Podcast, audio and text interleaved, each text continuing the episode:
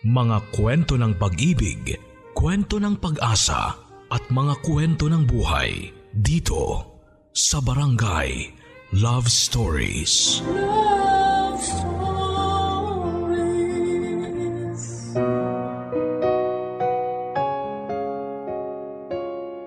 Ang sabi nila, ang unang pag-ibig ay hindi namamatay. At ito rin ang dahilan ng unang pagkasawi natin sa pag-ibig. Pero kahit na ganoon ay nagmamahal pa rin tayong muli kahit na nasaktan na tayo sa una. Ikaw kapuso, paano mo matatanggap na ang unang pag-ibig mo ay siya ring unang wawasak ng puso mo? Sa panahon ngayon ng pag-ibig ay binabase na lamang sa mga kanya-kanyang pamantayan o standards na tinatawag. Na hindi na natin may paliwanag kung ano nga ba ang totoong pagmamahal sa hindi. Ano nga bang pagkakaiba ng true love sa infatuation? Kapag infatuated ka sa isang tao, nandun yung feeling na makita mo lang siya ay masayang masaya ka na. Yung tipong napapahawa ka na sa pisngi mo sa sobrang ngiti o kaya naman ay napapasipa ka na sa sobrang kilig. Kapag naman mahal mo ang isang tao ay nandun na yung pakiramdam na kontento ka na. Na kahit na hindi kayo mag-usap, nagkakaintindihan kayo. Paano nga ba natin masasabi na totoong pag-ibig ang nararamdaman natin sa isang tao at hindi lang dahil infatuated ka sa kanya? Katulad na lamang ng kwentong ibabahagi sa ating ni Hana na nagkagusto sa isang taong triple ang tanda sa kanya at para na rin niyang ama. Gusto mo na bang makarelate sa kanya? Alamin natin yan sa kwento ng pag-ibig, buhay at pag-asa sa nangungunang Barangay Love Stories. Dear Papa Dudut, Magandang araw po sa inyong lahat at sa mga loyal kabarangay na nakikinig ngayon sa programang ito. Itago nyo na lamang po ako sa pangalang Hana. 19 years old at kasalukuyan po ako nakatira sa Angono Rizal. Nais ko lang po na ibahagi ang kwento ng aking first love at first heartbreak na rin. Alam ko kasi na maraming kabataan na katulad ko ang nakakaranas din ng pagkalito sa kung ano nga ba ang pagkakaiba. Ng infatuation at true love gayong pareho lamang itong uri ng affection para sa isang tao. Kailan ko rin lang nalaman ang totoong pagkakaiba nila at sisimulan ko na nga po ang kwentong ito kung paano ko nakilala at nagustuhan ng taong sa mata ng Diyos at marami ay hindi ko naman dapat magustuhan. Nagkagusto ako sa isang taong halos triple ang tanda sa akin at para ko na ring ama dahil kaidaran lamang siya ng aking papa. At higit sa lahat ay pamilyado na. Naisip ko noon na siya na ang first love ko dahil talaga namang gustong gusto ko siya at masakit para sa akin ang malamang walang pag-asa ang nararamdaman ko para sa kanya. Ulila na ako sa ina papadudot. Ang kwento kasi sa akin ni Papa ay namatay si Mama sa panganganak sa akin dahil asthmatic si Mama. May choice naman daw po sila na mabuhay si Mama pero mas pinili ni Mama na mabuhay ako. At simula nga po nang mamatay si Mama ay si Papa na ang tumayong ina sa akin. May mga panahon daw noon na kailangan niya akong iwanan sa kapitbahay kapag pumapasok siya sa trabaho at binabayaran na lamang niya ang kapitbahay namin sa pagbabantay sa akin. Ikinuwento niya sa akin lahat ng sakripisyo niya para lamang maitaguyod ako kaya naman mahal na mahal ko si Papa. At masasabi kong napakaswerte kong siya ang naging papa ko. Pero habang lumalaki nga ako ay mas lumalaki rin ang gastos kaya kinakailangan ni Papa na maghanap ng trabaho na mas mataas ang pasahod at hindi nga nagtagal ay na-promote siya sa trabaho bilang sekretary sa isang food factory. At dahil nga po sa pagkakapromote ni Papa sa trabaho ay unti-unti nang nabawasan ang oras niya para sa akin. Hindi na kami makapag-bonding kagaya ng dati dahil halos gabi na siya kung umuwi. Pero bilang mabuting anak ay iniintindi ko si Papa. At lagi kong iniisip na para naman sa amin ang ginagawa niya at mag-focus na lamang ako sa pag-aaral ko. Ang kapitbahay namin ang nagsilbing tagapag-alaga ko at kumuha naman noon si Papa ng service ko para may maghahatid sundo sa akin sa school. Kinagigiliwan ako ng lahat noon sa school dahil bukod sa mabait daw ako ay matalino raw akong bata. Noong pamang elementary ako ay sikat na ako sa school namin dahil sa maganda raw ako at matalino. Lagi nga akong kinukuhang muse at sinasali sa mga quiz bee. Hanggang sa makatungtong na nga po ako ng grade 11 papadudot. At dahil bawal pa ang face-to-face classes noon, ay online learning ang sistema namin. Nagkikita-kita lamang kami ng mga kaklase ko sa online meeting namin at masasabi kong halos lahat ng mga lalaki kong kaklase ay nagpapapansin sa akin. Lagi silang nagchat-chat sa akin kahit na hindi ko naman sila nire-replyan. Wala kasi akong oras para sa kanila at mas lalong wala akong balak na paunlakan ang mga pagpapapansin nila sa akin. Minsan nga ay hiniling ko na lamang na sana ay hindi na ako pinanganak na maganda para hindi ako ginugulo ng mga lalaki kong kaklase. Isa pa ay wala akong type kahit na isa man sa kanila. Ang mga tipo ko kasing lalaki ay mas matanda o mas matured kesa sa akin. Kasi gusto ko ay binibaby ako. Halos na bored na nga ako sa atensyon na nakukuha ko not until nakilala ko ang bagong katrabaho ni Papa na isinama niya sa amin noong birthday niya.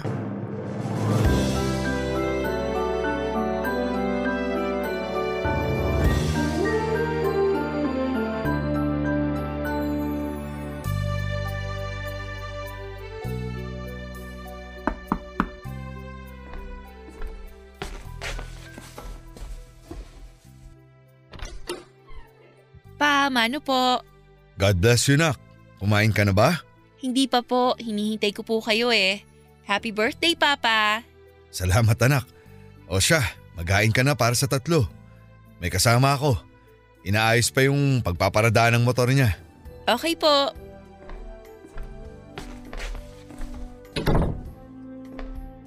Eh, anak, katrabaho ko pala, si Felix. Ito naman ang anak ko, Pards. Si Hana. Hello po.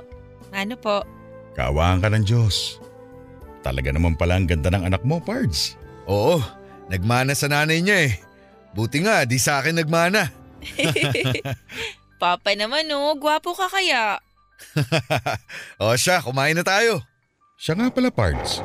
Birthday mo ngayon, di ba? Bakit di ka man lang nagpahanda? Matanda na ako. Tsaka gastos lang yun. Isa pa, wala rin namang pwede magluto. Di naman marunong magluto ang anak ko maliban sa pagpiprito ng hotdog at itlog. Pa, ipahiya daw ba ako sa bisita? Sorry na anak. So di ka pala marunong magluto. Ilang taon ka na ba, Iha? 19 po.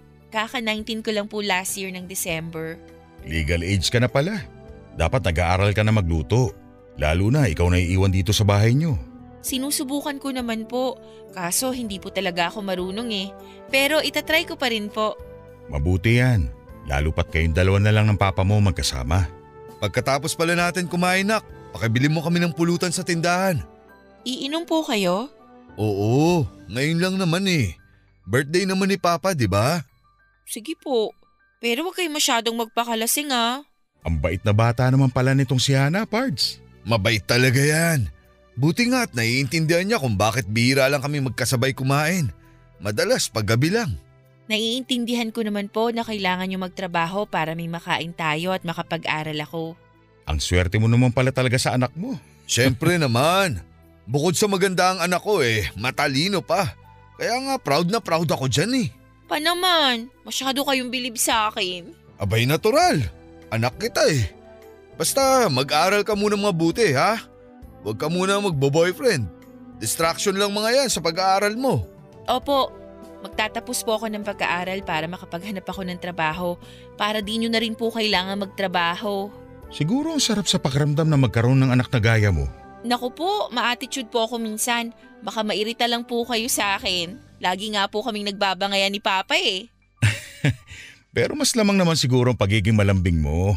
Oo naman po. Lagi ko nga po nilalambing si Papa tuwing magkasama kami. Bihira lang naman po kasi siya makauwi ng maaga. Pag naman po day off niya, tinatawagan din po siya ng boss niya. Kaya ang lungkot po rito sa bahay. Naiintindihan ko naman po si Papa. Kaya lang, mas lamang pa rin po yung pangungulila ko sa kanya. Ano ka ba naman nak? Buhay pa ako, ba't ka nangungulila? Eh kasi nga po hindi po tayo nakakapag-bonding kagaya ng dati. Mas mahaba pa po yung oras niyo sa trabaho kaysa po na nasa bahay kayo. Mas kailangan ko kasi magdoble kayod. Alam mo naman kung bakit, di ba? Opo. Huwag ka nang malungkot. Babawi si Papa sa'yo. Yun naman pala eh. Smile ka na Hana. Mas gumaganda ka pa lalo kapag nakangiti ka. Salamat po.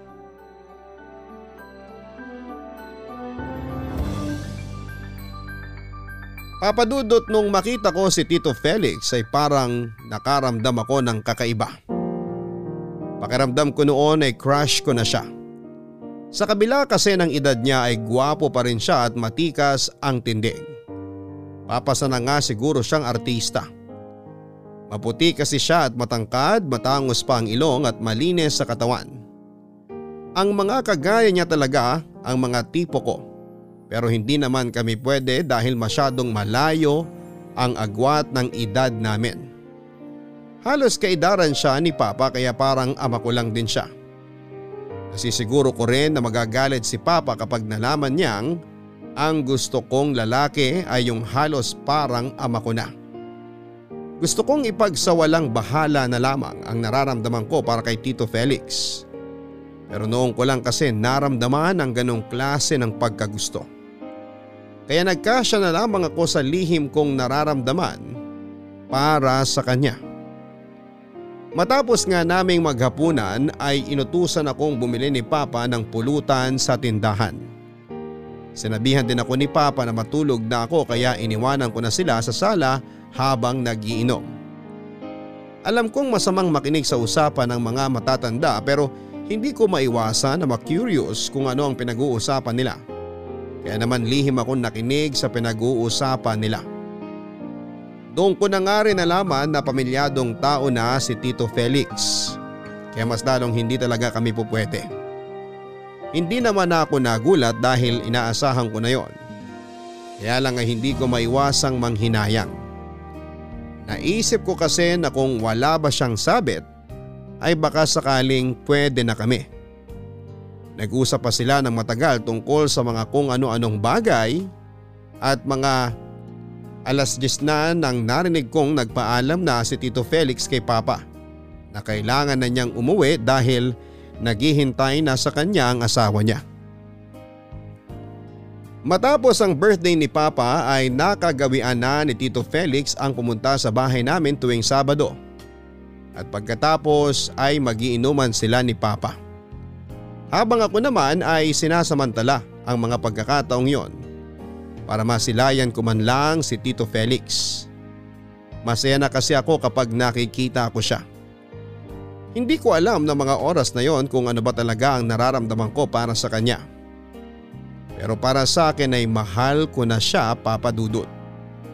Ang sabi kasi ng mga classmate kong babae ay sign na daw yon na mahal mo ang isang tao pero naiisip ko na masyadong mabilis kung sasabihin kong mahal ko na si Tito Felix. Hindi ko talaga alam kung paano ipapaliwanag ang nararamdaman ko dahil yon ang unang beses na nakaramdam ako ng ganon. Naisip ko nga na baka nagustuhan ko lang siya dahil pasok siya sa standard na gusto ko. Pero naisip ko rin na kung anuman ang nararamdaman ko para kay Tito Felix ay hahayaan ko na lamang at susunod na lamang ako sa Agos kung saan ako dalhin ng nararamdaman ko para sa kanya.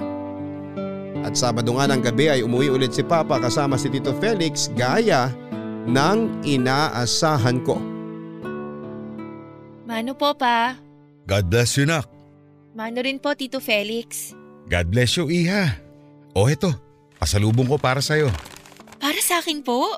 Oo, ikaw agad ang naalala ko nang nakita ko yan. Wow, strawberry donuts! Thank you po, Tito! Payaka po! Mm. Oh, Iha. Hana, Ay, sorry po sa pagkayakap ko sa inyo, Tito. Sobrang natutuwa lang po kasi ako pinasilubungan niyo po ako. Favorite ko po kasi yung mga to. Ayos lang. Nabanggit nga sa akin ng papa mo na paborito mo yan.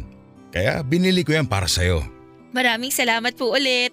Pasuyo nga ako ng pitchal at baso anak. Sige po, wait lang. Pasensya ka na sa anak ko, Pards. Naku, wala yun. Natuwa lang siguro talaga siya sa pasalubong ko sa kanya. Salamat, nag-abala ka pa. Wala yun. Nakakatuwa rin naman kasi ang anak mo. Alam mo namang wala akong anak na babae, hindi ba? Puro bara ako lahat. Ito na po yung baso at pitchel nyo. Salamat, nak. O sige, pumasok ka na sa kwarto mo. Okay po, may kailangan din naman po akong tapusing activities. Kainin mo na rin yung pasalubong ko sa'yo habang gumagawa ka ng activities mo. Para mas gumana ang utak mo. Opo, salamat po uli dito sa donuts. Masipag talaga mag-aral yung anak mo, no? Sinabi mo pa, di matutulog yan ang hindi tapos ang mga assignment niya. Napansin ko lang, nasa bahay lang siya lagi. Wala ba siyang boyfriend o manliligaw? Naku, wala. Maigpit kong ipinagbabawal yan. Lagi kong sinasabi sa kanya na magtapos muna siya ng pag-aaral bago ko siya payagang mag-boyfriend. Pero wala namang interes ang anak ko sa mga ganyang bagay. Kaya bilib na bilib ako sa kanya eh. Nakakabilib nga. Bihira na lang yung mga dalagang ganyan na inuuna ang pag-aaral. Nangako ako sa asawa ko na itataguyod ko si Hana hanggang sa makapagtapos siya. Pero hindi ba kailangan din ni Hana ng tatayong nanay para sa kanya? O kaya makakasama niya rito sa bahay? Babae ang anak mo, Pards, at dalaga pa. Hindi ka ba nag-aalala na baka may manloob dito sa inyo at mapahamak si Hana? Naisip ko na yan, Pards. Pero wala naman akong kilala na pwedeng makasama niya rito sa bahay. Nasa probinsya lahat ng kamag-anak namin. At wala rin akong balak na mag-asawa ulit. Masaya na akong kami lang dalawa ni Hana.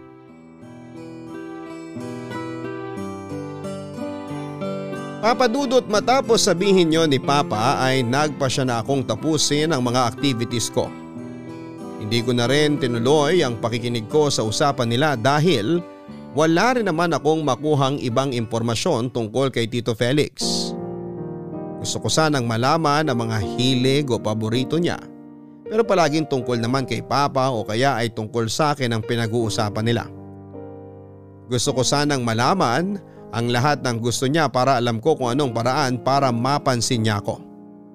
Alam kong mali ang ginagawa ko dahil pamilyado siyang tao. Pero atensyon niya lang naman ang kailangan ko. At lumipas nga mga linggo ay naging gawin na ni Tito Felix na kada pumupunta siya sa bahay namin ay may dala siyang pasalubong. Kaya naman mas nahuhulog ang loob ko para sa kanya. Pakiramdam ko kasi espesyal na ang turing sa akin ni Tito Felix. Bukod sa mga pasalubong ay maalaga din siya sa akin. Sa tuwing maghahapunan siya sa amin ay kukumustahin niya ang pag-aaral ko at aalokin pa ako na kumain ako ng mas marami para maging malusog daw ako at ako naman ay natutuwa sa atensyon na ibinibigay niya sa akin. Mas ginaganahan pa akong mag-aral dahil si Tito Felix ang naging inspirasyon ko. Nag-aral din akong magluto para kung sakali man na may espesyal na okasyon ay may pagluto ko siya ng paborito niyang pagkain. Halos tuwing Sabado nga ay talaga namang excited ako dahil pagkakataon ko yon para makita siya. Gusto ko lang din naman na matuwa siya sa akin pero wala akong balak na sirain ang pamilya niya. Pakaramdam ko lang ay gusto kong kilalanin niya ako pero hindi ko alam kung bilang ano nga ba. Kontento lang ako na nakikita ko siya at nakakausap. Sapat na sa akin yon. Pero habang tumatagal nga ay mas lumalalim ang kagustuhan kong mapalapit sa kanya. Barangay Love Stories. Barangay Love Stories. Papadudot doon na nga po na buo ang desisyon ko na aminin kay Tito Felix ang tungkol sa nararamdaman ko para sa kanya. Pinaliwala ko na rin ang isipin na pagagalitan ako ni Papa kapag nalaman niyang nagkagusto ako sa katrabaho niya. Ang tanging mahalaga lang sa akin ng mga oras na yon ay ang maipagtapat kay Tito Felix ang nararamdaman ko. Saka ko na lamang iisipin ang magiging consequences ng pagtatapat ko dahil hindi ko na rin naman kayang itago ang nararamdaman ko. Pakiramdam ko kasi niloloko ko lamang ang sarili ko na kontento na ako sa kung ano ang koneksyon na meron kami ni Tito Felix. Sabado ng gabi ay nandun ulit sa amin si Tito Felix. Doon ay nagkaroon ako ng pagkakataon na makausap siya at aminin na ang matagal ko nang tinatagong pagtingin para sa kanya. Mano po pa? Mano rin po tito? Kumusta pong trabaho? Ayos lang naman. Parang kanina mo pa kami hinihintay ng papa mo ah. Opo, nakapaghain na nga po ako ng hapunan. Kakain na lang po kayo. Parang kinakarir mo na ang pag-aasikaso sa amin, nak ah. Eh sabi nyo nga dalaga na ako 'di ba? Na dapat matutunan ko na yung mga dapat kong gawin. Di naman kita minamadali anak. Basta mag-focus ka lang sa pag-aaral mo, okay? Okay po. Tara, kain na po tayo. Mabuti pa nga at gutom na rin kami ng tito mo kanina pa.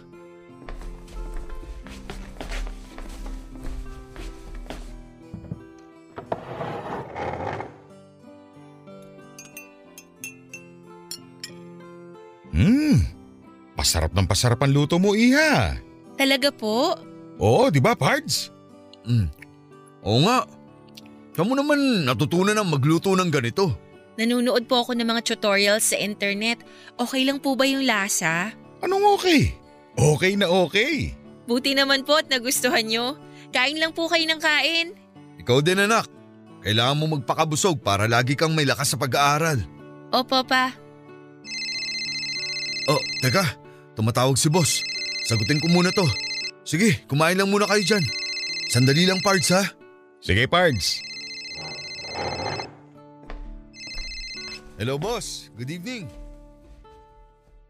Um, tito? Ano yun, Iha? Ano po kasi?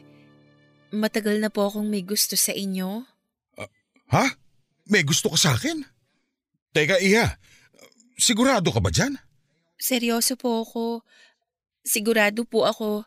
Alam ko po na magagalit sa akin si Papa. Pero gusto ko lang po na malaman niyo yung totoong nararamdaman ko para sa inyo. Iha, parang nakitang anak. Hindi po ako naniniwala na yan ang nararamdaman niyo para sa akin. Ang bait-bait niyo po sa akin. Tapos lagi niyo po akong dinadalhan ng mga pasalubong. Ano pong ibig sabihin nun? Imposible po na dahil lang sa anak ang turing niyo sa akin, kaya niyo po ginagawa ang mga yon. Ayaw niyo po ba sa akin? Maganda naman po ako at matalino at marunong na rin po ako magluto. Pasensya na, Iha, ha? Pero anak lang talaga ang turing ko sa'yo. Isa pa, pamilyadong tao na ako. Hindi ko alam na bibigyan mo pala ng ibang kahulugan ng pagiging mabait ko sa'yo. Ginawa ko ang mga bagay na yun kasi sabik ako sa anak na babae. Pero mali pala ang pagkakaintindi mo sa mga ginagawa ko. Pero gustong gusto ko po kayo. Simula pa po nung unang nagpunta kayo rito. Alam ko po sa sarili ko na may nararamdaman po ako para sa inyo. Ay, Iha, kung ano man yung nararamdaman mo, nasisiguro ko na di yan dahil sa gusto mo ko bilang isang lalaki. Kung hindi, ano pong ibig sabihin ng nararamdaman ko para sa inyo? Feelings ko po to. Kaya kung meron mang nakakaalam ng nararamdaman ko, yun ay walang iba kundi ako. Gusto ko po kayo matagal na. Hana! Malandi ka! Teka, Pards! Puminahon ka! Huwag mo saktan yung bata! Ang tagal ko nang napapansin ang pagiging close nyo sa isa't isa. Pero di ko lang pinapansin dahil baka masyado lang ako nag-iisip. Pero yung pala, tama ang hinala ko. At ikaw naman, Hana, nauubusan ka na ba ng lalaki kaya pati katrabaho ko pinapatos mo na? George! Hindi na maganda yung lumalabas sa bunganga mo. Anak mo yung kausap mo at di ibang tao lang. Bakit? Huwag mong sabihin pinagtatakpan mo ang anak ko dahil gusto mong gawing kapit si Hana! Ang dumi ng pag-iisip mo! Parang anak ko lang si Hana. At kahit kailan, hindi ko naisip na humigit pa kami ron. Huwag mo nga akong inuuto. Lagi mo nga ang binibigyan ng kung ano-ano yung anak ko, di ba? Bakit? Para makuha mo ang loob niya? O ngayon nakuha mo na, anong gagawin mo? Gagawin mo na siyang kabet? Di ko alam na demonyo ka palang baboy ka! Walang iya! Hayop ka! Ito! Ang kapal na mukha mo! Wala kang kwentang tao! Umuwi na po kayo, Tito Felix. Ako na pong bahala sa papa ko. Hindi kita pwedeng iwan na ganyan ang lagay ng papa mo. Baka saktan ka lang niya ulit. Ayos lang po ako. May kasalanan po ako. Narinig mo ang anak ko! Umuwi ka na! At wag na wag mo nang ipapakita sa akin yung pagmumukha mong hayop ka! Tama na! Bitiwan mo ako, Hana! Dito, umalis na po kayo! Sorry po! Kalimutan niyo na lang yung mga sinabi ko!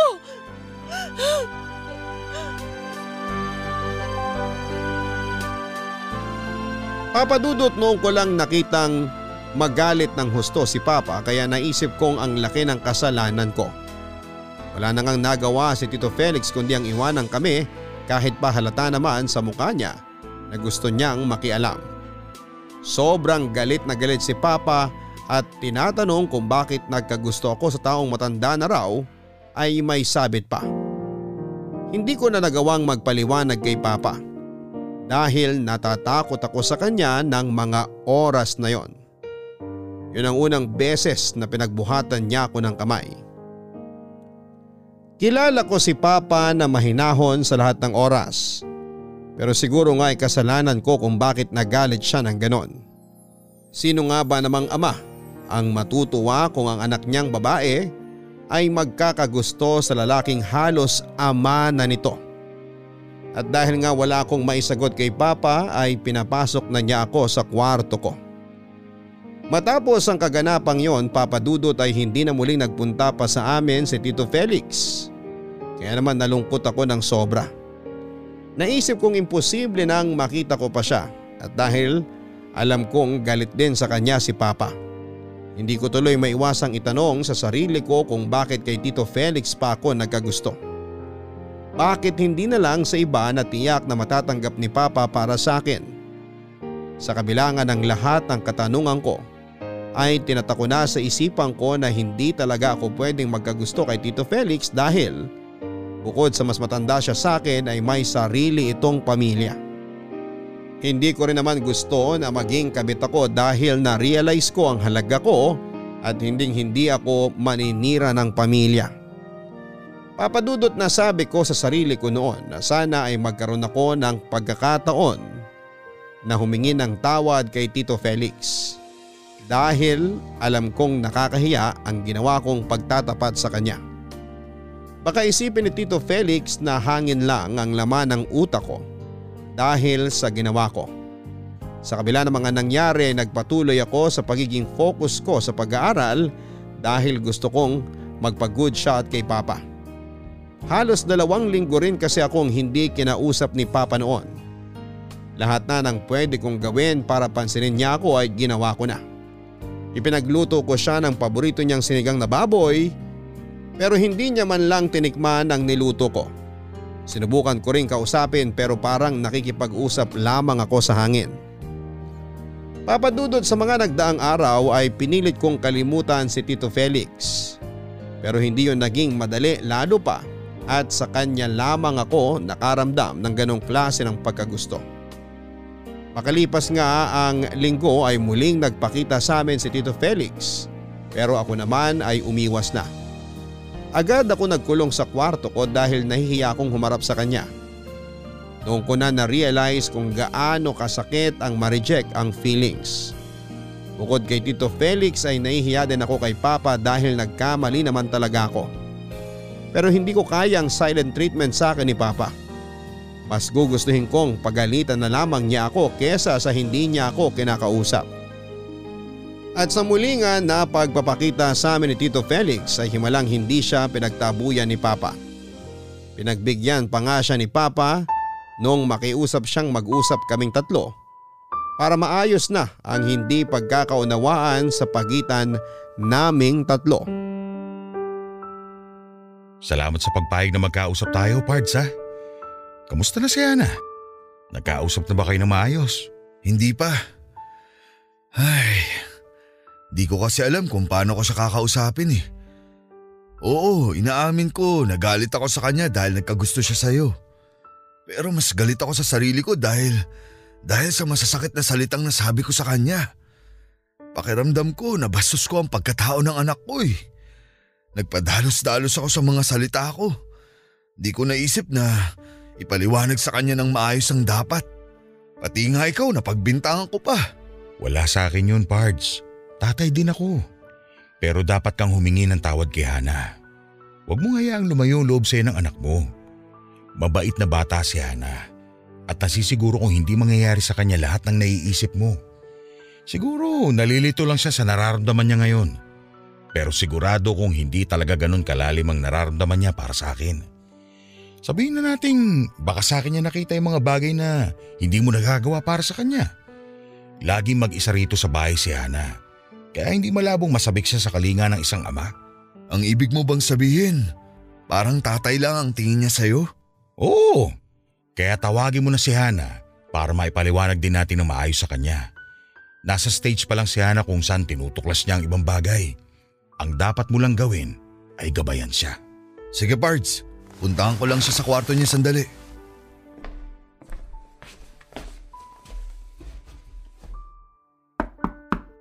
Hana anak, halika muna rito sa labas saglit.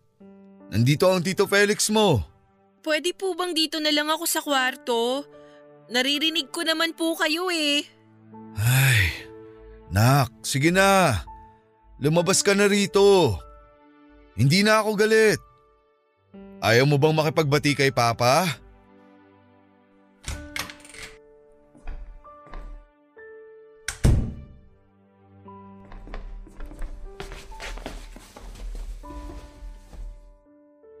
Salamat anak at naisipan mong kausapin kami ng Tito Felix mo. Kumusta ka na Iha? Ayos lang naman po. Hindi ka ba magmamano sa akin? Dati-rati lagi ka nagmamano sa akin pag dumarating ako ah.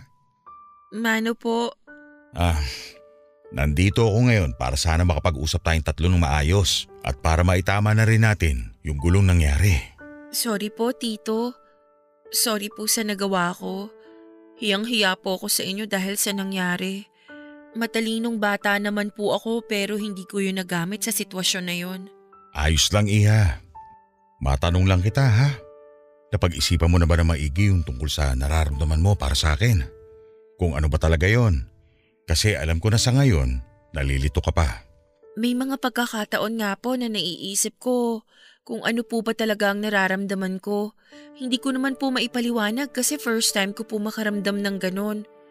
Nung una ko po kayong nakita, nagustuhan ko na po kayo.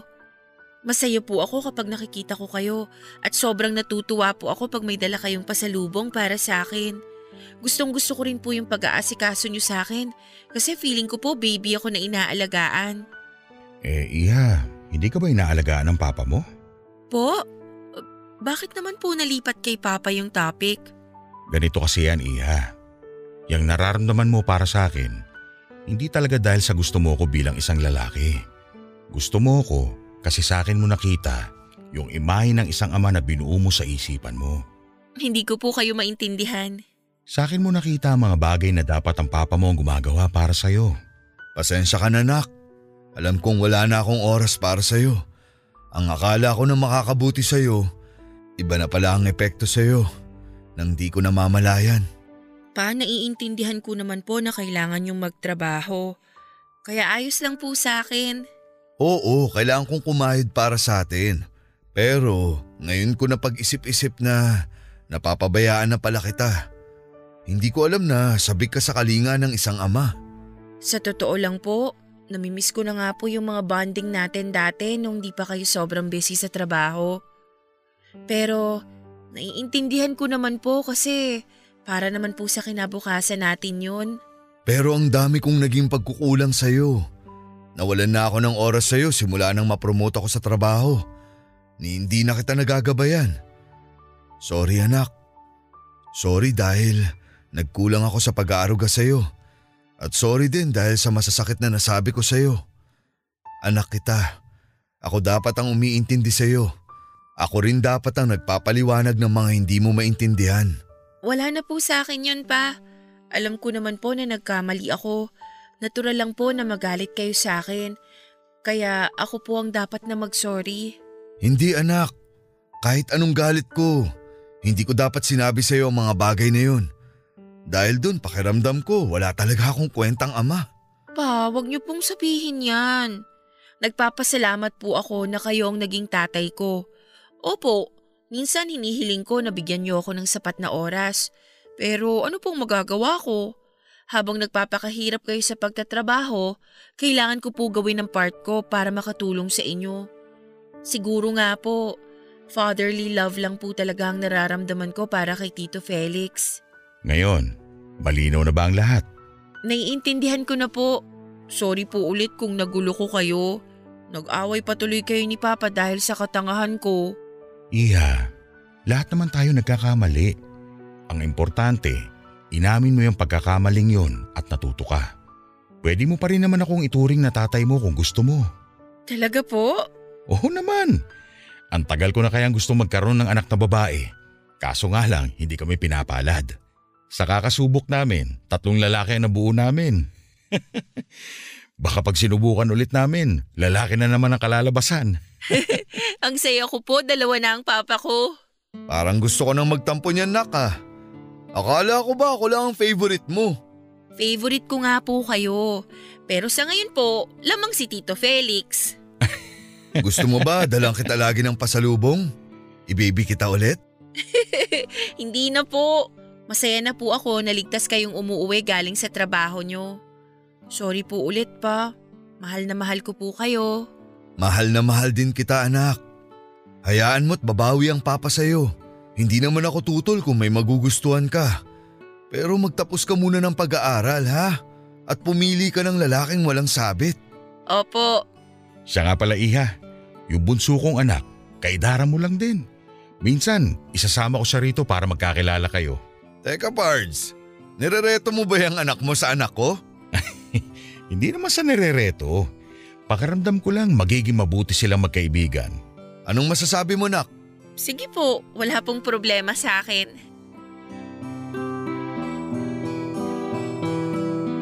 Papadudot matapos nga po ng pag-usap namin yon ay nalinawan na ako sa totoo kong nararamdaman. Narealize ko po na father figure lang po talaga ang tingin ko kay Tito Felix. Dahil sa maikling panahon na nakilala ko siya, ay napunan niya ang ilan sa mga pagkukulang sa akin ni Papa. Pero hindi ko naman po sinisisi kay Papa ang pagkukulang niya sa akin kung bakit nagkaroon ng hindi pagkakaunawaan sa pagitan namin. Naisip ko pong kasalanan ko ang lahat kasi hindi ko naintindihan ang sarili kong feelings. May mga bagay na sobrang bago sa akin at hindi ko alam kung paano ipapaliwanag. Kung nabubuhay lang sana si mama noon ay baka sakaling hindi ako malilito ng ganon dahil siya ang unang-unang magpapaliwanag sa akin ng mga bagay na hindi ko naiintindihan. Bumalik na nga rin po kami sa dati ni Tito Felix at mas naging close po kami. Sa mga panahong yon ay mas nalinawan ako na hindi ko nga talaga siya nagustuhan bilang isang lalaki kundi isang ama na kaya magpuno ng mga pagkukulang ni Papa sa akin. Pero wag niyo sana akong husgahan. Sobrang mahal ko ang Papa ko pero hindi ko maiwasang malungkot minsan dahil talaga namang kulang na kulang ang oras niya para sa akin. Gabi na siya kung umuwi at sobrang aga naman niya kung pumasok sa trabaho. Tulog pa lang ako ay umaalis na siya. Kapag naman day off niya ay hindi ko rin naman nasusunit ang oras na magkasama kami dahil mas madalas na kailangan siya sa trabaho niya. Kaya naman kapag mag-isa lamang ako sa bahay ay wala akong ginawa kundi ang isubsob ang sarili ko sa pag-aaral. Barangay Love Stories. Barangay Love Stories. Bumalik na sa dati ang buhay ko papadudot. Yung wala akong ibang iniintindi kundi ang mag-aral ng mabuti dahil malapit na rin noon ang face-to-face classes namin. Kinakabahan ako dahil halos ilang taon din akong nasanay ng nasa bahay lang at siguradong maninibago ako kapag nagsimula ng face-to-face classes. Pumapasyal-pasyal pa rin sa amin si Tito Felix at palagi pa rin siyang may pasalubong sa akin. Para na nga talaga kaming mag-ama na kulang na lang ay papa na rin ang itawag ko sa kanya. At si papa naman ay unti-unti nang bumabawi sa akin. Naglalaan na siya ng oras para sa akin sa tuwing day off niya. Nagpapaalam na rin siya sa boss niya na ibigay na sa kanya ang araw ng day off niya para makasama ako dahil day off niya ngayon. Naisip ko nga na bakit pa siya pinag-day off kung tatawagan lang din naman siya para magtrabaho. Hindi ko magets ang boss ni Papa kasi magulo ang sistema ng pamalakad nito. Day off ni Papa pero tatawag siya ng tatawag kapag linggo ni hindi na nga nakapagpapahinga ang papa ko. Pero ang sabi nga sa akin ni Papa ay wala naman daw siyang magagawa dahil empleyado lang siya ang sagot ko naman sa kanya noon ay may karapatan sila na magkaroon ng araw ng pahinga kaya hindi tama ang ginagawa sa kanila ng boss nila. Sinabihan ko pa si Papa na maghanap na lang ng trabahong hindi makukompromiso ang kalusugan niya. Pero yun lang daw kasi ang alam niyang trabaho na mataas ang pasahod. Araw nga ng linggo noon papadudot ay nag-iihaw kami ng barbecue ni Papa sa labas ng bahay namin dahil may usapan kaming magpipiknik kami nila Tito Felix. Kakatapos ko lang din noon na gumawa ng dessert. Maya maya pa ay dumating na nga si Tito Felix pero may kasama siyang lalaki na sa tansya ko ay kaedad ko. Naisip kong baka yun na ang sinasabi niyang bunso niyang anak. Pards, tamang tama lang ang dating nyo. Patapos na kami rito sa mga iniihaw namin. Baka may maitulong kami nitong anak ko. Di na, maupo na lang kayo dyan. Ang gwapo pala ng anak mo. Bagay silang dalawa ni Hana.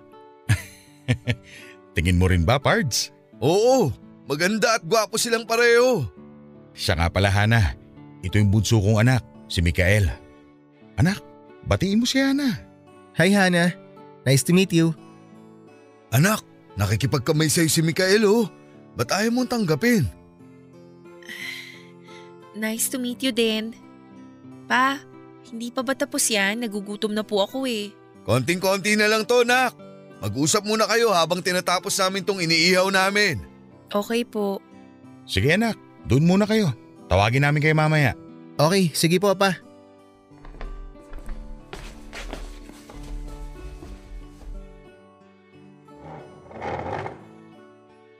Upo ka. Salamat. Ang ganda mo pala talaga. Akala ko exaggerated lang si Papa sa mga kinukwento niya tungkol sa'yo eh. Ngayon nakita mo na ako ng personal. Exaggerated pa rin ba? Ha? Hindi. Maganda ka nga talaga. Naniniwala na ako kay Papa. Matagal ko nang alam na maganda ako. Hindi mo na kailangang ulit-ulitin. Bakit parang feeling ko may lihim kang galit sa akin? Feeling mo lang yun. Ba't naman ako magagalit sa'yo? Eh ngayon nga lang kita nakita eh. Di ko alam. Kanina ko pa kasi napapansin na iniirapan mo ko. Eh wala naman akong ginagawa sa'yo. Di ko rin alam. Naiirita ako sa pagmumukha mo eh. Uy, grabe ka naman. Paano ka naiirita? Eh ang gwapo ko kaya. Ang hangin mo rin kasi no. Sino bang unang naging mahangin? Di ba ikaw? Sabi mo kanina talagang maganda ka. Oh, sinabayan lang kita. Wala naman akong ginagawa sa'yo pero nagagalit ka sa akin. Hindi nga ako galit sa'yo. Ba't ba ang kulit mo? Naiirita lang ako sa'yo. Hindi ko alam kung bakit. Baka naman nagsiselos ka sa akin. Ano? Bakit ako magsiselos? Wala akong dapat na pagselosan. Wala nga ba? Siguro naiinis ka sa akin kasi sinama ako ni Papa rito. Iniisip mo siguro na mahahati ang atensyon niya sa ating dalawa, no? Hindi ko alam kung saan mo nakukuha yung idea na yan. Wala akong dapat na ikaselos dahil anak ka ni Tito Felix. Pero nagfi-feeling ka lang namang anak niya eh. Kala mo ba hindi ko alam yung ginawa mo? Grabe, 19 ka na. Pero hindi mo pa rin alam ang pagkakaiba ng infatuation sa true love? Ha? Bakit? Ikaw? Alam mo ba yung kaibahan nun? Oo naman, alam ko. Magsasalita ba ako ng ganito kung hindi? Ang talino mo pa naman pero di mo alam yun? Ha, parang may mali. Ba't ka pa kasi sumama? Panira ka lang ng araw eh. Bakit kala mo gusto kong sumama? Hindi. Sinama lang ako ng papa ko kaya napilitan ako. Pwede ko naman sabihin kay papa ngayon na uuwi na lang ako. Total ayaw mo naman ako nandito. Hoy, teka lang! Hindi ka naman mabiro. Sige, friends na tayo. Pa-friends-friends ka pa dyan, eh, umiirap ka naman. Mahipang ka naman sa manghangin dyan, sige ka. Friends na nga tayo, di ba? Matanong ko lang, talaga bang nagkagusto ka kay Papa? Di naman totally nagkagusto. Parang Nakita ko lang sa kanya yung pagkukulang sa akin ng papa ko. Mabuti naman kung ganun. Kasi kapag nalaman ng mama ko yan, di ka sasantuhin nun kahit bata ka pa. Oo na, nagsorry naman ako kay Tito Felix. So, friends na talaga tayo? Oo, friends. Yan, ganyan. Dapat lagi ka nakangiti. Mas maganda ka kapag nakasmile ka eh. Alam ko. Oy, in love na siya sa akin. Taas ng self-confidence ah. Pero, sorry, di ako mahilig sa magaganda eh. Ayoko naman sa pangit. Lusyo!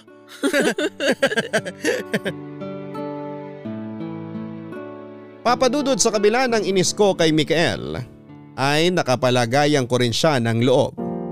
Wela kasi siya at hindi boring kausap. Napakalawak pa ng sense of humor na tipong kahit yata pagsakluban ka ng langit at lupa ay matatawa ka talaga sa kanya. Hindi na rin naman siya nang uungkat pa tungkol sa isyo namin ni Tito Felix dahil naipaliwanag na sa kanya ng papa niya kung ano ba talaga ang nangyari. Naintindihan naman daw niya dahil talaga naman daw gwapo ang papa niya. Hindi na rin naman ako tumutol sa sinabi niya dahil totoo naman. Sa edad na 50 noon ni Tito Felix ay hindi mo siya kakikitaan ng katandaan. Maliban na lamang sa konting-konting wrinkles lang naman niya sa mukha. Sa pagdaan nga ng mga araw ay unti-unti kaming naging close ni Mikael. Lagi na nga rin kaming magka-chat at magka-video call noon. Madalas din naman ay sumasama siya kay Tito Felix kapag namamasyal sa amin at hindi rin pumapalya si Mikael na dalhan ako ng mga pasalubong. Masaya lang kaming magkausap noon sa terrace habang kumakain ng merienda. Doon ko nga po na-realize na masyado akong sheltered sa bahay. Na hindi ko naranasang makipag-socialize sa ibang tao na kaidarang ko lang. Masasabi ko nga na si Mikael ang tanging tao na hinayaan kong maging malapit sa akin. Lalo pat lalaki. Hanggang sa umabot na rin ang ilang buwan ng pagkakaibigan namin. Malapit na mag face to face ah. Pinayagan ka ni Tito George? Kahit naman hindi siya pumayag, wala siyang magagawa kasi mandatory na ang face-to-face sa August 8. Mas gusto ko pa nga sana na mag-online class muna. Wala ka naman matututunan sa online at modular eh. Kaya mas maganda pa rin ang face to face. Tsaka ayaw mo nun, makakapasyal ka kapag uwian. Huwag mo nga akong demonyohin. Mabait akong estudyante. Bahay-eskwela lang ako, no? Hindi naman masama na magsaya ka tsaka chumil. Alam mo grabe ka talaga sa akin. Nagsasuggest lang naman ako eh. Sa totoo lang, hindi ko talaga matandaan kung paano tayo naging magkaibigan. Joke ba yan? Tatawa na ba ako? Hindi, umiyak ka. Yung siya nga pala, Mix. Nabanggit sa akin ni Papa na nag-away si Tito Felix at saka ang mama mo. Dahil ba sa akin yun? Ba't mo naman naisip na ikaw ang dahilan? Ilang buwan na rin ang nakalipas mula nung nangyari yun ah. Nag-aalala lang kasi ako. Paano kung nalaman pala niya yung about sa confession ko kay Tito Felix? Tapos nag-away sila dahil doon. Ngayon mo pa talaga naisip yan? Di ganun kababaw mama ko para magalit siya sa ginawa mo. Oo, sabihin na natin na nagtapat ka kay Papa tungkol sa nararamdaman mo, pero ipinilit mo ba? Hindi naman, di ba? Kagaya nga ng sinabi ni Papa, father figure lang ang tingin mo sa kanya, kaya nga nakapag-move on ka kaagad eh. Parang gusto ko tuloy mag-sorry ulit kay Tito Felix. Ano ka ba? Huwag mo na isipin yun. Parte na lang yan na nakaraan. Sinabi naman ni Papa na ayos lang sa kanya, di ba? Naiintindihan ka namin. Tsaka natural lang naman kina Mama at Papa na mag-away paminsan-minsan. Salamat ah. Buti na lang talaga pinakilala ka ni Tito Felix sa akin. Bakit? May feelings ka na ba para sa akin? Ala siya, wala ano. Ang hangin mo naman. Feeling mo yata lahat ng babae magkakagusto sa'yo. Aba, tested and proven na kaya yan. Wala pang babaeng hindi nabibighani sa kagwapuhan ko. Iwan na nga kita dyan. Baka tangayin ako ng malakas na hangin. Teka teka, maupo ka nga lang dyan. Ito naman di na mabiro eh. Ba't ba masyado kang seryoso sa buhay? Tatanda ka agad yan, bala ka sinasabi ko sa'yo. Ah basta, never ako magkakagusto sa'yo, okay? Okay, sabi mo eh. Grabe parang ang big deal naman kung sakali magkagusto ka sa akin. Sus, ang dami mo kayang pinaiyak na babae. Di ko kasalanan yun no. Sila tong masyadong nag-expect sa friendship na binibigay ko sa kanila eh. Yun na nga eh, masyado kang pa-fall. Hindi ako pa fall. Umpisa pa lang sinabi ko na sa kanila na friendship lang ang kaya kong i-offer. Pero ayun nga, nag expect sila ng higit pa ron eh. Alam mo naman na wala sa nature ko yung magsuplado. Sobrang friendly mo kasi. Ako nga di ko pinapansin mga boys na gustong makipag-friend sa akin eh. Eh iba naman yung sayo eh. Mga haliparot yung nagpapapansin sa'yo. Haliparot talaga. Oo. Kunwari lang silang maikipagkaibigan pero bala ka pala nilang jowain. Sus, lalaki rin ako kaya alam ko yung mga galawang ganyan. Eh di ibig sabihin gawain mo rin. Uy, kilabutan ka nga. Ang gentleman ko kaya, never kong gagawin yan. Di ako magpapapansin. Pero formal ako manliligaw. Ganun. Sabi mo eh. Maiba nga ako. Ang tagal na rin nating magkaibigan pero hindi ko pa alam kung may girlfriend ka na ba o nililigawan. Eh hindi ka naman kasi nagtatanong eh. Hinihintay kaya kitang magkwento. Wala akong girlfriend at wala rin akong nililigawan. Ikaw ang unang-unang makakaalam pag meron na. Sinabi mo yan ah. Oo naman. Best friends tayo eh.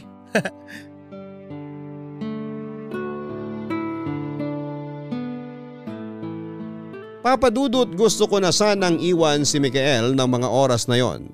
Baka kasi makahalata siya na may gusto ako sa kanya. Ayoko masirang friendship namin na iniingatan ko at ramdam ko naman na wala siyang nararamdaman para sa akin. Hindi ko alam kung kailan ba ako nagsimulang makaramdam ng kakaiba para sa kanya. Ang alam ko lang ay masaya ako kapag kasama ko siya. Bumibilis ang tibok ng puso ko kapag nakikita ko siya. Yung kontento na ako na masilayan lang siya at masaya ako kapag nakikita ko siyang masaya. Ito na nga siguro ang masasabi kong true love. Alam ko at sigurado ako sa nararamdaman ko at alam ko rin na hindi yon masusuklian dahil maraming beses nang sinabi sa akin ni Mikael na parang kapatid lang ang tingin niya sa akin. Kontento naman ako doon dahil anuman ang maging relasyon namin ay mahalaga na sa akin. Papadudot August 8 ay naipatupad na nga ang face-to-face classes sa amin. Bagamat naninibago ako sa paligid ko ay pinilit kong makisalamuha sa mga classmates ko. Pero hindi talaga maiiwasan na may mga taong hindi makasundo ka agad. Idagdag pa na nakaka-stress ang mga boy classmates ko na walang ginawa kundi ang magpapansin sa akin. Naisip ko nga na hindi lang naman ako ang maganda sa classroom namin pero bakit ako lang ang ginugulo nila. Kung ganun lang ay ayaw ko nang maging maganda. Akala ko kapag maganda ka ay masaya ka sa lahat ng oras pero hindi pala. May mga pagkakataon kasing hihilingin mo na lamang talaga na hindi ka pinanganak na maganda. Barangay Love Stories. Barangay Love Stories. Naging maayos naman ang daloy ng pagpasok ko sa school. Half day lang din naman ang klase namin. Pagkatapos ko sa school ay agad akong uuwi para makapaghanda ng hapunan namin para kapag umuwi si Papa ay may kakainin na siya. Pagkatapos naman naming mag-dinner ni Papa ay mag-aaral na ako at gagawin ang mga assignment ko bago ako matulog. Yan lang ang routine ko sa araw-araw. Sunday na lang talagang nagiging bonding namin ni Papa pero kasama namin sina Tito Felix at Mikael. Isang beses nga ay naitanong ko kay Mikael kung hindi ba nagtatanong ang mama niya kung bakit lagi silang umaalis kapag linggo. Ang sagot naman niya sa akin ay nagpapaalam daw sila na sa amin sila pupunta. Alam na rin naman daw ng mama niya ang tungkol sa akin at natawa nga lang daw ito imbes na magalit. Para naman akong nabunutan ng tinig sa dibdib dahil sa mga nalaman ko. Naisip kong masyado lang pala akong nag-overthink na baka ako nga ang dahilan ng pag-aaway nila Tito Felix pero hindi pala. Kung bakit kasi hindi ko nalaman kaagad kung ano ba talaga ang kaibahan ng infatuation sa true love. Para sana hindi na ako nakagawa ng nakakahiyang bagay papadudot. Pauwi na ako noon at palabas na ako ng gate noong mabungaran ko si Mikael na todo ang ngiti sa akin. Wala akong matandaan na binanggit ko sa kanya kung saan ako nag-aaral. Kaya naman sobrang nagulat ako nang makita ko siya at nandun na naman yung malakas na tibok ng puso ko. Ang ginagawa mo rito? Di pa ba obvious? Eh di sinusundo ka. Paano mo nalaman na dito ako nag-aaral? Sa uniform mo. ang tagal na nga natin magkaibigan pero di natin alam ang school na isa't isa. Diyan lang ako oh. Doon oh, sa kabilang school. Kanina pa nga ako rito eh, akala ko nakauwi ka na. Uso mag-text. Di hindi na surprise yun kung tinext kita. Eh ano naman ba tong pakulo mo at sinundo mo pa talaga ako? Isasabihin kasi ako sa'yo eh. Huwag ka na mag-alala kay Tito George. Pinagpaalam na kita kaya pwedeng hindi ka muwi agad. Ano bang sasabihin mo? Gusto mo talaga na dito ko na sabihin? Pwede bang wag natin dito pag-usapan? Isan ba dapat? Doon oh. Sa food corner pagtawid. Doon tayo. Para habang nag-uusap, may kinakain tayo. Tara. Okay, sige.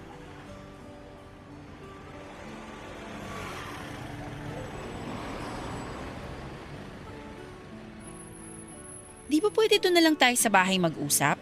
Ba't dinala mo pa ako rito? Oh, bakit? Ayaw mo ba dito? Libre ko naman eh. Huwag kang mag-alala. Oh, pasok na. Ladies first. Sira.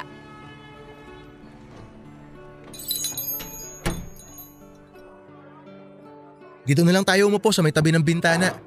Ano bang gusto mong kainin? Kagaya na lang ng sayo. Okay, sige. Hintayin mo ako rito. Order lang ako. Ang haba ng pila. Ayos lang ba kung mamaya na ako umorder? Ayos lang. So ano nga yung sasabihin mo? Ganito kasi. May nililigawan ako sa school namin. Mm, Talaga? O eh anong problema? Congrats, may nililigawan ka na. Congrats agad. Nililigawan ko pa nga lang eh kaso di ko naman alam kung ano bang gusto ng mga babae. Ang ilap din kasi niya eh tapos may pagkasuplada pa. Di tumatalab sa kanya yung pagpapacharming ko. Sinabi ko naman kasi sa'yo na hindi lahat ng babae madadaan mo sa pagpapakyut mo. Kaya nga tulungan mo ko. Ano bang dapat kong gawin? Paano ko ba sisimulan yung panliligaw ko sa kanya? Alam mo, sa totoo lang, wala rin akong alam eh. Kasi hindi naman ako nagpapaligaw. Bago pa man sila makapanligaw sa akin, busted na agad sila. Ay, paano ba kasi? May mga gusto ka bang material na bagay? Please naman oh, tulungan mo ako. Ano bang gusto niyo sa isang lalaki? Yung mga ganun? First time mo lang ba manligaw? Oo, first time, malamang. Tatanungin ba kita kung may experience na ako sa panliligaw? Ay, ang hirap naman kasi. Eh yun nga, ano bang gusto niyo sa isang lalaki? Mm, ewan ko sa kanila. Pero para sa akin, gusto ko yung lalaking alam kong masasandalan ko sa lahat ng oras na may problema ako. Yung lalaking kaya akong patawanin kahit na sobrang lungkot ko. Yung lalaking maalaga at maalalahanin. Meron naman ako ng mga yan ah. Tingin mo ba magugustuhan niya ako kapag nakilala niya ako ng gusto? Siyempre naman, di ka naman mahirap magustuhan eh. Nako, Hana kung sinasabi mo lang yan dahil kaibigan mo ako, itigil mo na. Seryoso ako ha. Wala ka bang tiwala sa sarili mo? Meron, kaso pinanghihinaan ako ng loob eh. Sira, ako na nagsasabi sa'yo. Magugustuhan ka niya. Ay, Magpakatotoo ka lang sa kanya. Hindi mo kailangan magpanggap na ibang tao para lang magustuhan ka niya. Ipakita mong seryoso ka talaga sa kanya. okay, yan ang gagawin ko. Salamat ah, the best ka talaga. Hoy, pakilala mo siya sa akin ha, para makilatis ko naman. Oo, ipapakilala ko rin siya sa'yo kaso pagpaplanuhan ko muna. Yung hindi na talaga siya makakatanggi.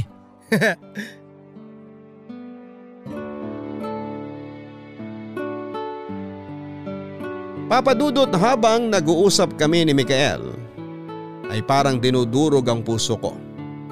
Alam ko namang darating at darating ang oras na magkakaroon siya ng liligawan at magkakaroon ng girlfriend. Pero masakit pa rin pala kapag nandyan na at nangyayari na. Halos hindi ko na nga nagalaw ang pagkain ko ng mga oras na yon dahil parang naging mapaitan pang lasa ko. Nawala na ako ng ganang kumain pero hindi ko pinahalata kay Mikael dahil ayaw kong sirain ang mood niya.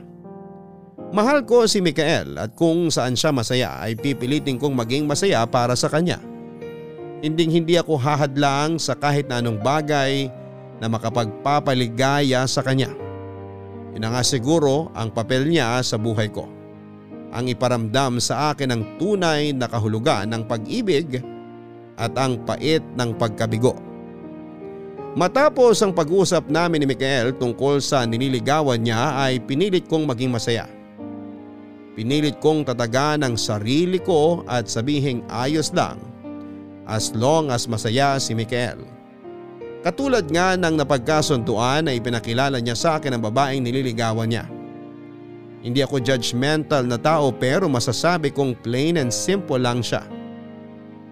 Kung usapang ganda lang ay lamang ako pero wala akong magagawa dahil siya ang nagustuhan ni Mikael. Kung sakali man na maging sila ay tatanggapin ko. Pinilit kong maging masaya sa harap nilang dalawa pero ang hirap pala.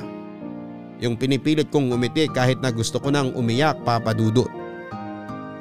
Bago pa nga ako tuluyang maiyak ay nagpaalam na ako sa kanilang dalawa. Nagdahilan na lamang ako na pinapauwi na ako ni Papa at iniwanan ko na lamang silang dalawa na masayang kumakain at nagtatawanan.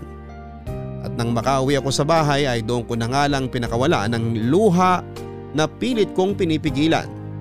Umiyak ako ng umiyak hanggang sa pakiramdam ko ay wala na akong luhang mailuluha. Sinabi ko sa sarili kong magiging masaya ako para kay Mikael. Pero ang sakit. Sobrang sakit papadudot. Hindi man ngayon pero alam kong makaka-move on din ako. Matapos ang pag-uusap na yon ay pansamantala muna akong umiwas kay Mikael. Sa tuwing pupunta sila, Tito Felix sa amin ay nagdadahilan na lamang ako na marami akong assignment na dapat tapusin o kaya ay mga activities. Nakahalata na nga si Papa sa pag-iwas ko. Pero sinabi kong busy lang talaga ako at hindi na rin ako kinulit pa ni Papa. Maging sa school namin ay nagtatago ako kapag alam kong labasan din nila Mikael dahil paniguradong dadaan siya sa gate ng school namin. May mga pagkakataon pa nga na nakikita ko siyang naghihintay sa gate pero umaalis din siya after 30 minutes. Pinauulanan nga niya ako ng mga text at tinatanong niya kung iniiwasan ko raw ba siya. Sinasabi ko na lang na maraming ginagawa sa school kaya subsob ako sa pag-aaral at hindi naman siya nangungulit.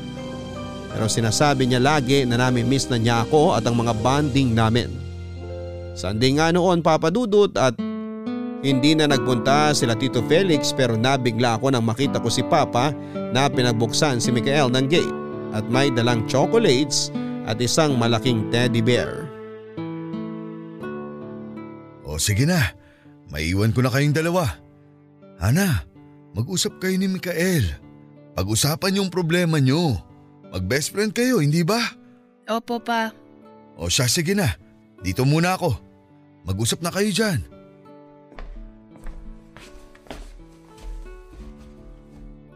Buti naman hinarap mo na ako. Busy lang ako sa studies ko. Sinabi ko naman sa iyo yun, 'di ba?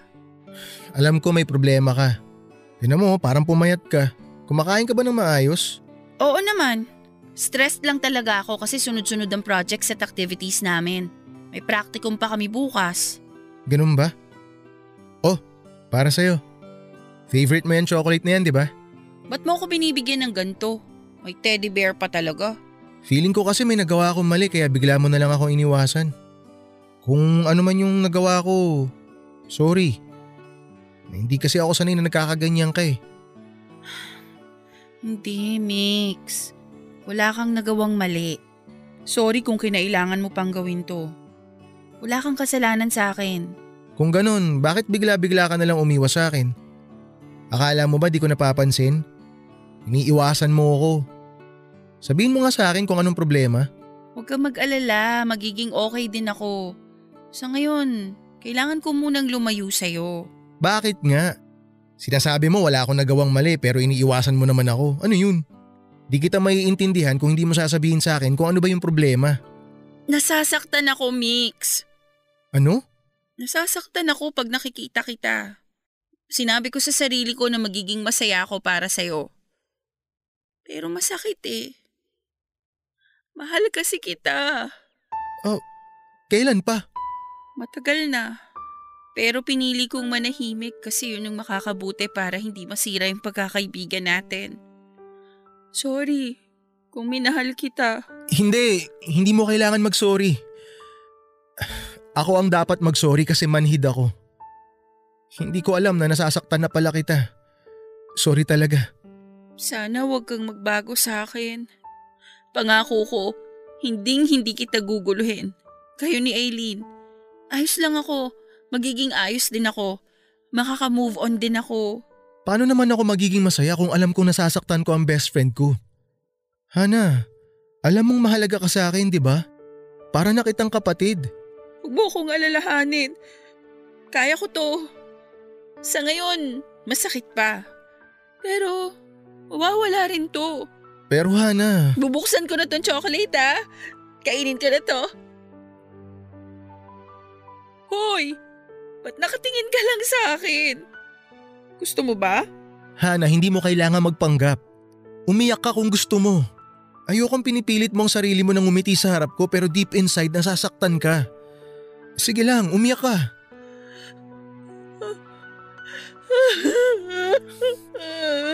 Halika nga, yakapin kita.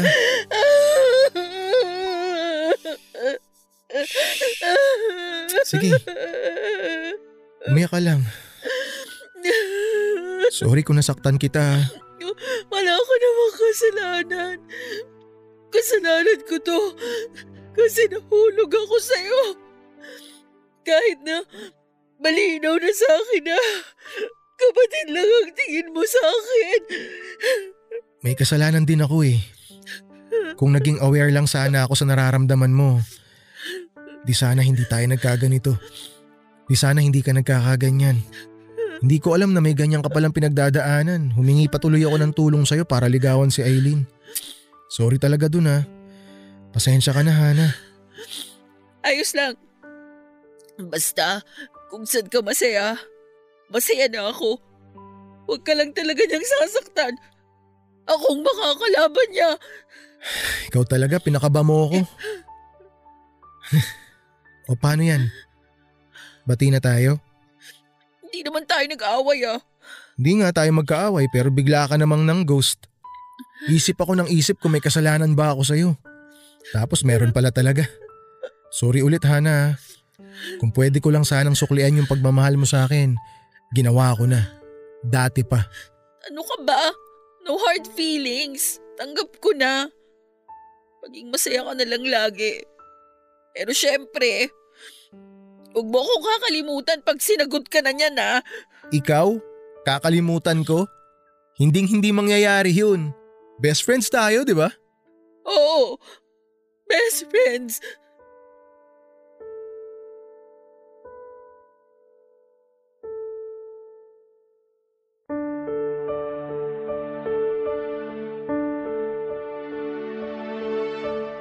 Papadudot matapos ang naging pag-usap namin yon ni Mikael ay gumaan kahit papaano ang pakiramdam ko.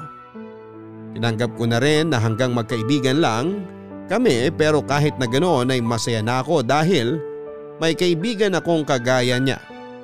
Hanggang ngayon ay best friend pa rin kami ni Mikael at sinagot na rin siya ni Eileen at nakilala ko na rin siya ng husto. Masasabi kong mabait si Eileen at matalino rin. Malambing din siya at malalahanin kaya hindi na ako nagtataka kung bakit siya nagustuhan ni Mikael. Masayang masaya sila ngayon at masaya rin ako para sa kanila. May mga pagkakataon nga na medyo kumikirot ang puso ko kapag nakikita ko silang magkasama pero alam kong yun lang yon. Pasasaan ba at gagaling din ang puso ko mula sa una kong pag-ibig na siya ring una kong pagkabigo.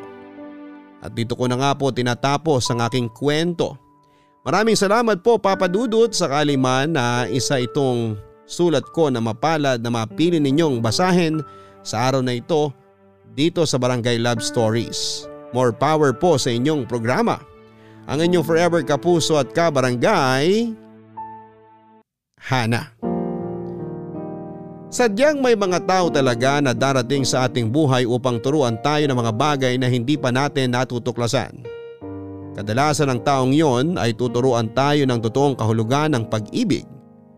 Pero paano nga ba kung ang taong iyong minahal ay siya ring magtuturo sa iyo kung ano ang pakiramdam ng masawi sa pag-ibig? Lahat naman ay dadaan sa tinatawag na first love at first heartbreak. Ang mahalaga lang ay hindi tayo maging matigas o bitter dahil lang sa nasaktan tayo. Isipin natin na ito ang paraan upang mahubog tayo para sa susunod na pagkakataon na tayo ay magmahal, malalasap din natin ang tamis ng pag-ibig. Hanggang sa muli ako po ang inyong si Papa Dudod sa mga kwento ng pag-ibig, buhay at pag-asa sa Barangay Love Stories number 1. Mga kwento ng pag-ibig, kwento ng pag-asa at mga kwento ng buhay dito sa Barangay Love Stories. Love